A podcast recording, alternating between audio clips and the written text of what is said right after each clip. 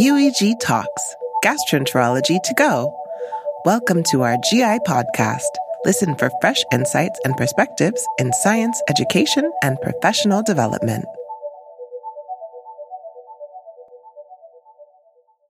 Hello, everyone. Uh, welcome to this uh, special episode of the UEG Talks, um, covering the best of the UEG week in Copenhagen.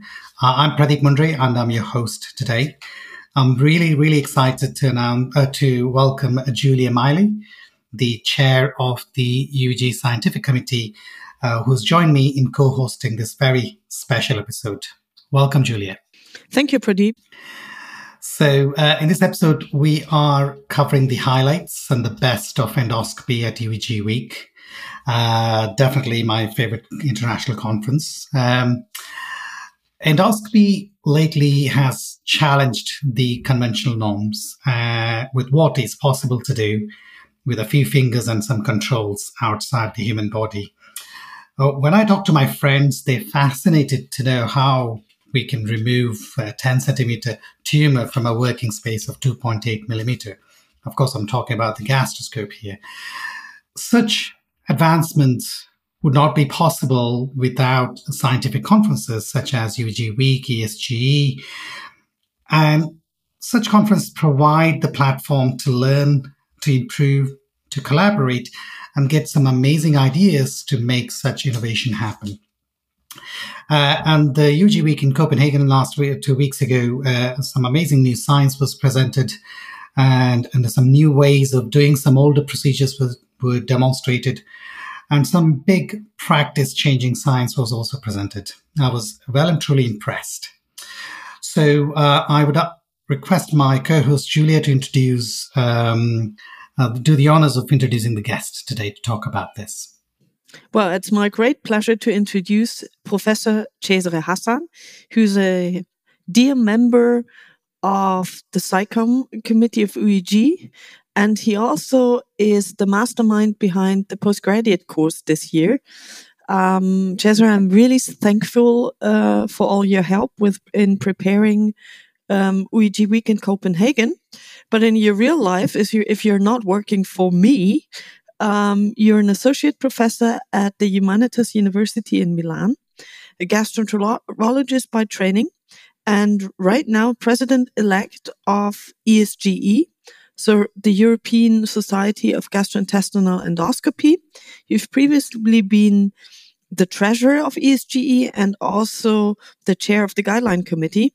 And your special interest in endoscopy is artificial intelligence.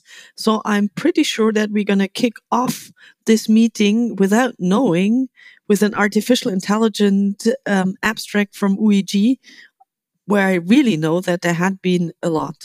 So, what was the most groundbreaking paper for you, Cesare, in Copenhagen? Thanks, Julia, for um, uh, your uh, nice words.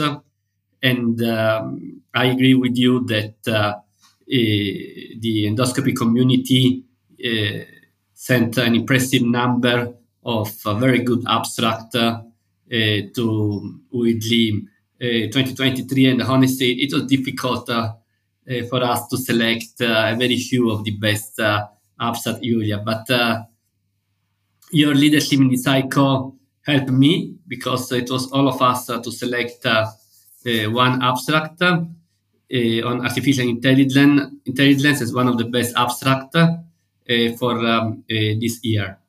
Not unexpectedly, Julia, this is an abstract on artificial intelligence in colonoscopy because uh, uh, there are on the market uh, more than five AI for colonoscopy, and people want to know the actual um, efficacy of these devices.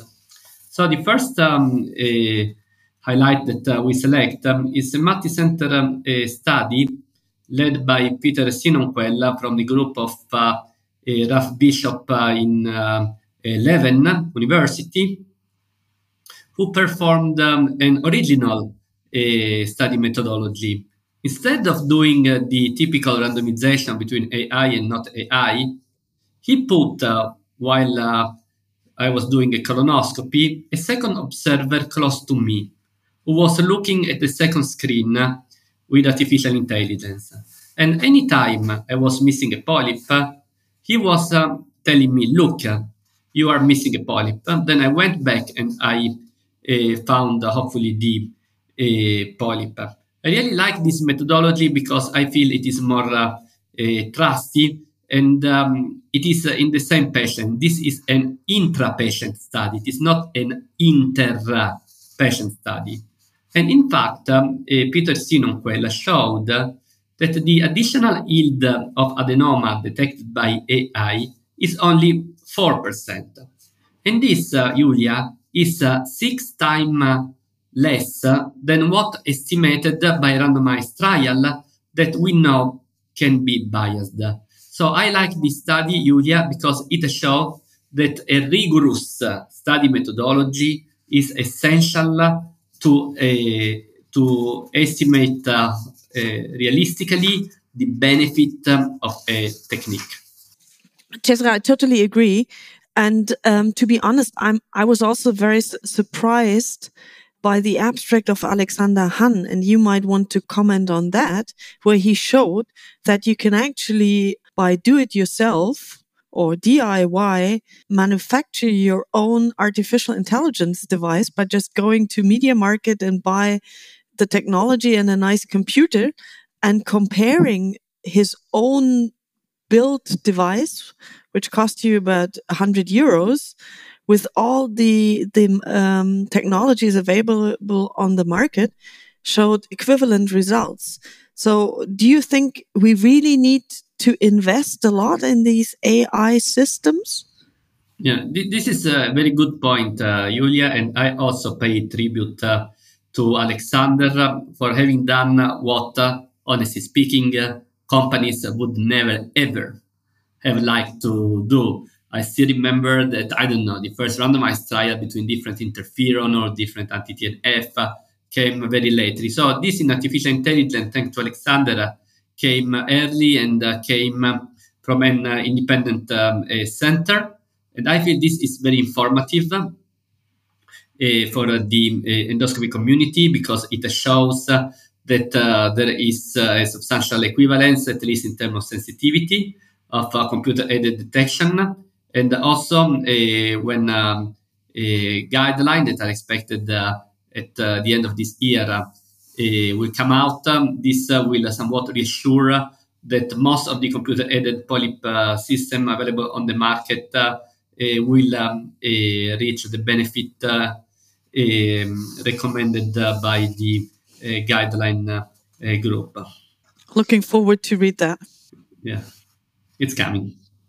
Cesare, uh, moving on to uh, next. Uh, I was wondering if there's anything that was presented that would challenge or change our clinical practice imminently that we or our listeners can take home and start practicing uh, pretty much straight away. Was there any science or any new abstracts that were presented that we can adapt uh, straight away in clinical practice? Yes, um, uh, Pradeep. Uh, we had um, uh, an uh, extensive uh, submission of abstract uh, in the field of uh, advanced imaging for advanced colorectal lesion. and this uh, was not unexpected because eh, endoscopic submucosal dissection for colorectal lesion is taking place in Western countries. Helmut Messmann, Pradeep Bhandari, Alessandro Repici showed that only here in Europe we can have very good uh, outcome with ESD, not only for rectal but also for colorectal lesion. Thus, advanced imaging to stratify the risk and to orientate the treatment uh, is of pivotal importance. In this case, I want to pay tribute uh, to uh, David Tate, um, who is an amazing UK uh, endoscopist uh, who uh, spent a good part of his training in Australia before joining Belgium. And um, David um, is extremely good not only in creating but in validating training system. And in particular, in, um, in his uh, uh, abstract, he validated um, a, a, training system based on six somewhat easy endoscopic features for the presence of an already invasive and deep uh, polyp cancer. And we are talking about the six blink features that is fold deformation, extra redness, depression, chicken skin mucosa, ulceration, spontaneous bleeding. And uh, David showed that um, uh, by performing uh, such um, a system, the sensitivity for the detection of a deep invasive cancer substantially increased amongst a varied population of um, endoscopy. So this um, PREDIP is somewhat easy uh, to do. It is based only on 20 overview images of colorectal polyp. It is extremely effective, but let me say PREDIP is clinically relevant, and this is what we want uh, from uh, medical intervention. Yeah, Cesare, that's well put. Um, I think one of the common problems that I see um, is uh, the polyps that are referred for advanced therapy, they're inappropriately referred. So either they're already advanced tumors, or uh, even the benign lesions are sometimes called malignant by other endoscopists. And having some sort of a simple clinical uh, practice uh, videos and images to use to predict advanced neoplasia would really help us, I think. And I hope uh, David can share the video because he did. I did go to that session, and uh, I hope David can share the video to share on the UEG education website. That would make a big difference for clinical practice, I think.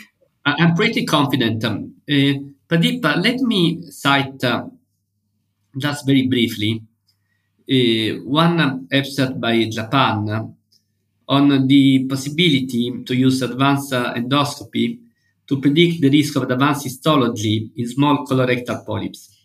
First, I want to pay tribute to Japanese endoscopists because they massively come to UEG and uh, their participation uh, in uh, endoscopy uh, session is always uh, uh, somewhat enlightening because their ability yeah, to, to, classify the risk of cancer in early lesion is amazing. in this case, they, they, they, show that even in a small polyp, you can identify advanced neoplasia. And this is very important for the reset and discard strategy. I'm not sure that um, European endoscopists uh, will have uh, 30 or 40 minutes of time to spend uh, in front of each small polyp. But I'm pretty confident Japanese endoscopists are opening the way for artificial intelligence to predict the risk of advanced neoplasia in a small polyp. And this will allow us to stratify polyp that can be reset and discarded or that should be resected and sent to histology. So, albeit a bit in the long way, I feel that this um, abstract is in the long term a game changer, and um, and it is a very nice job from our Japanese friends.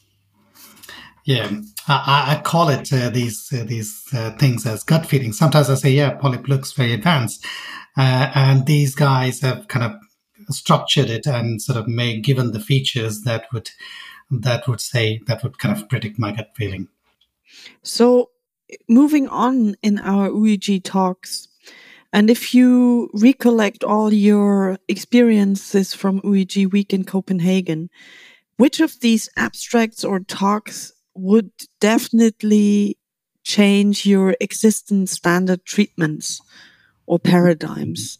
Anything you yeah. can remember? Yeah, uh, Julia. So uh, I guess that uh, we also appreciated the big input from the Hong Kong um, University, in particular by one of his leaders, Philip Chiu, in UEG. And from this university came um, a very um, somewhat clinically relevant um, study on the risk of um, bleeding according to the timing of uh, interruption of uh, anticoagulant uh, treatment before a high bleeding risk um, endoscopic procedure. Let me be straightforward, Julia. Usually, uh, we stop uh, DOAC uh, 48 uh, or even more hour before high risk endoscopic procedure. However, during this uh, 48 hour, patient uh, are at risk of a thromboembolic event. And I guess that uh, each of us had in their own clinic patients who had a severe thromboembolic uh, episode during this time. Thus, the Hong Kong um, team has been able to address the uh, pharmacokinetic of the uh, DOAC um, in the period before the, the endoscopy procedure in order to identify those patients who have an enough effect, efficient kidney clearance to stop the treatment only 24 hours before. This would minimize the window of harm for a thromboembolic event. This is something, Julia, that I would like to have uh, immediately in my uh, clinical practice because I never feel uh, somewhat reassured to stop thromboembolic, uh, to stop a, a DOAC in a person at high risk of thromboembolic event. I don't know if you agree with that. I, I can totally agree with that. And I, I absolutely understand that that is a really important contribution to our clinical practice. The question which comes to my mind immediately is, I mean, yes, we now know when to stop it, but the much harder decision is when to restart it. And I mean, that very much depends on, on the procedure you've actually done. But do you think we should also question this in future trials? Absolutely, uh, Julia. This is extremely uh, relevant. Just an uh, anecdotal example. Yesterday, it came to my clinic a patient who stopped DOAC one month ago because after a colonoscopy where there was a polyp not removed, he was recommended to stop uh, DOAC before polypectomy. But then polypectomy was never planned and this patient has been without anticoagulant for more than uh, two months. So uh, the restart uh, of a DOAC is extremely important. Unfortunately, we don't have somewhat clean data as pharmacokinetic in the endoscopy field, but I agree with you that we should learn to stratify the bleeding uh, risk of our stigmata according, specifically according to the time of restarting of the uh, DOAC. So we are uh, a bit in delay as compared with the pharmacokinetic of stopping uh, rather than to restart. Yeah, this is very good point. Yeah, for, uh, I mean, this is obviously because of the heterogeneity, but I've I can actually tell you from my experience last week that I had a patient who was 83 years old who got a, a sphincterotomy for cholangitis and he bled because he was still hadn't been stopping his DOACs long enough, but we couldn't wait. And he replaced a FC SEMS and he came back now 12 weeks later, bleeding heavily, arterial bleeding from his papilla. So I did, we didn't expect that. So I had to remove the SEMS um, without radiology and had to replace it after I, I clipped the papilla, which was quite strange because I thought three months later, that's just impossible. But this probably illustrates how little we know about the biology of uh, of bleeding, and we but we we certainly need to stratify there um, as our cardiologists prescribe more and more DOACs for any indications. Yeah, the unpredictability of the DOAC effect is in endoscopy a problem. I can anticipate that uh, in the next year, probably to be terminated uh, a randomized trial on cold snaring without and with the DOAC uh, interruption. I'm pretty confident that it will be presented uh, at our uh, next UEG. So please come to, to see it. Cesare, um, obviously you know most things in endoscopy. You know what happens in the endoscopy world with friends around you who you collaborate with. Uh, but was there something that, or something important that you didn't know what was new to you? Or is there any other science that you want to highlight um, that we have not covered so far? Yeah, um, there is um, a, one very controversial uh, uh, paper that uh, I would like to discuss with uh, worldwide uh, leading expert like uh, Julia on a Dutch um, multi-center randomized trial on endoscopic sphincterotomy to prevent pancreatitis after we put a metal stent for a malignant biliary obstruction. So, Julia, I want to pay tribute to the author to uh, include a very well defined uh, population. I feel this is something that uh, we should um, recognize. This is an interim analysis, but I feel that the data are already very clear because they show that there is no clinically relevant difference in the risk of pancreatitis uh, between the two groups. We are talking about uh, 17 and 21 percent, so it's not clinically um, relevant. Um, and uh, so the uh, most likely uh, conclusion is that the need of uh, sphincterotomy is probably marginal in these um, patients. But again, I I leave the, the, the interpretation of the result to you. Well, I mean, I that um, I found this abstract really striking, and I also found um, the the trial striking.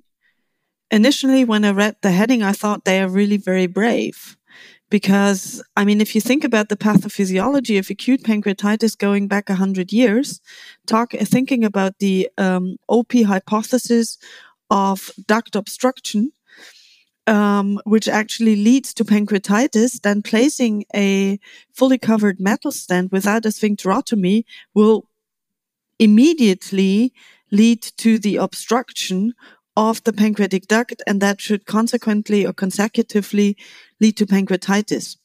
So, looking at the data, one can only think that the reason why you don't, not everybody gets rip roaring pancreatitis is that you have a malignant mass in the pancreatic head, which is slowly growing. And all those patients already have pancreatic duct obstruction and um, the organ has adapted to the situation and maybe even became, um, become atrophic. And that is uh, the reason why we don't see a difference. The counter argument to this is the very high rate of post ERCP pancreatitis. So one would expect a pancreatitis rate of, say, approximately three to eight percent. But um, in this study, we see a post ERCP pancreatitis rate of 17 to 21 percent. I mean, I totally agree that that always depends on um, how you define post ERCP pancreatitis, and probably um, to to, to not include or recruit too many patients in this trial. They, they um, probably used um, with respect to the Cotton criteria, also the milder forms of acute post ERCP um, pancreatitis and included it there. And this is why they have such a high number. So whether the number um, is clinic of pancreatitis cases is clinically relevant cannot really be read from the abstracts. And the only other explanation I have is that we are in the situation that with a p value of 0, um, below 0.05, we still have a considerably number. So one in every 20 studies, which is false positive or false negative for its outcome. And um, we have to await um, the the final results and not only look at the interim analysis. So I found these abstracts striking, but to be honest, I'm not ready to change my clinical practice, and I will continue doing a sphincterotomy, um, especially as I learned my lessons from the balloon sphincteroplasty, um, which gives you a higher rate of post ERCP pancreatitis.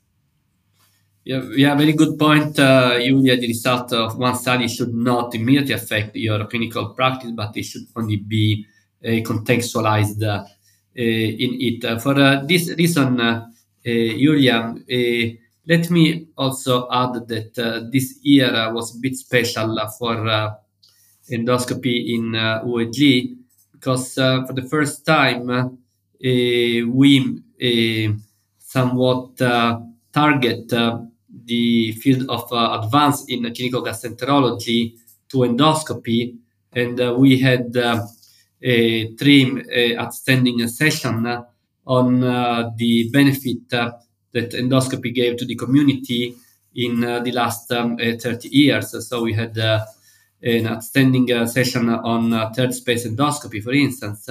we had a session on quality endoscopy. We had a session on uh, um, hepatobiliary. So I feel that this is the first year that endoscopy really entered as a clinical protagonist in um, UEG, and uh, this was um, in the same day as uh, the uh, live transmission by uh, Habsburg, and all the room were very well attended, showing the uh, attraction of endoscopy in the in the program.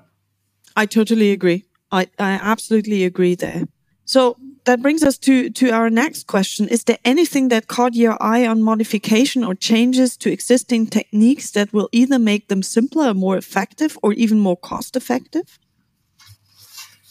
So the uh, cost effectiveness uh, uh, came um, in uh, a nice debate uh, um, in between uh, um, Evelien Dekker and uh, Mette Kalager from actually the breast screening um, experience on whether the artificial intelligence create overdiagnosis.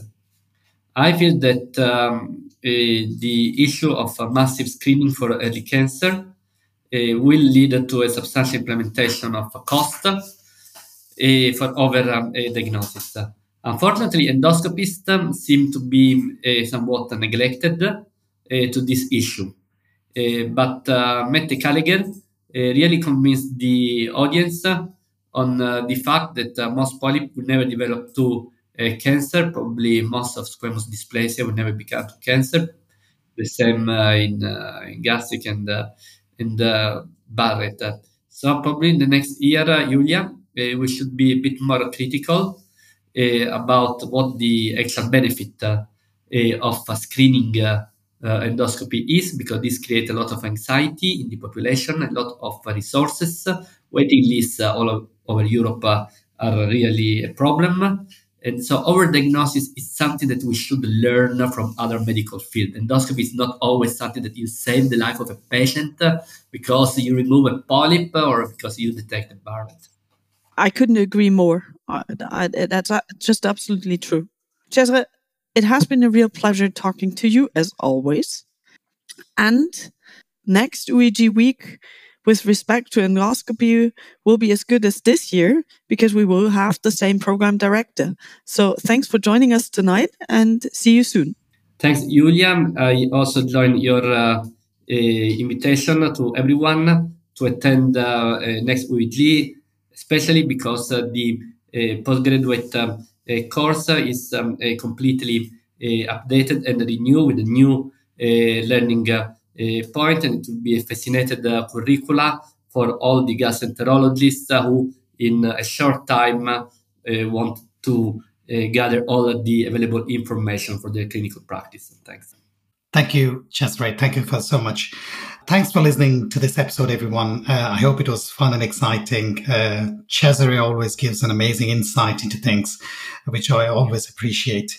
That we couldn't cover um, a lot. There was so much more science, and uh, the field of endoscopy was was brilliant. So, if our listener, listeners want to go through the UEG platform, the virtual platform, to go through some of the abstracts, they can access those. So, stay tuned and goodbye. Thank you. Thank you.